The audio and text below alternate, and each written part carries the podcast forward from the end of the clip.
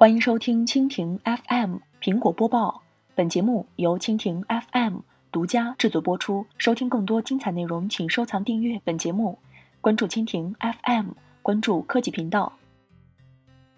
苹果能带动智能手机无线充电技术普及吗？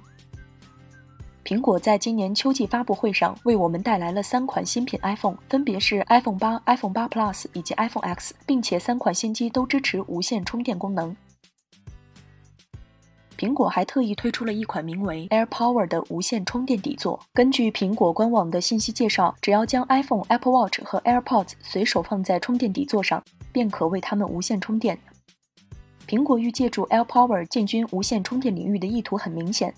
AirPower 将于明年上市，用户想享受无线充电带来的便利，则要单独花钱购买这一配件，并且这款充电底座还不支持其他品牌的设备。许多分析人士认为，在苹果推出 iPhone 8、iPhone 8 Plus 以及 iPhone X 后，智能手机无线充电技术终于要成为该领域的一个普遍标准。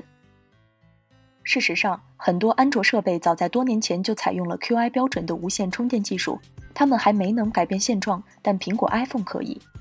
目前智能手机无线充电效率普遍不高，苹果也不例外。iPhone 8、iPhone 8 Plus 以及 iPhone X 的最大无线充电功率为 7.5 瓦，这也意味着用户在享受无线充电便利的同时，还需忍受手机充电时间过长的问题。当 iPhone 采用了无线充电技术后，无线充电技术改变世界只是时间问题。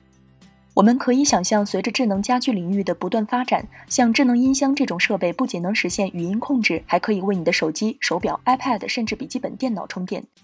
像 iPhone 的许多功能一样，苹果并没有发明无线充电技术，但苹果最终决定采用它。更重要的是，苹果所采用的无线充电形式有机会以最重要的方式塑造未来。以上就是今天的苹果播报，更多精彩内容尽在蜻蜓 FM。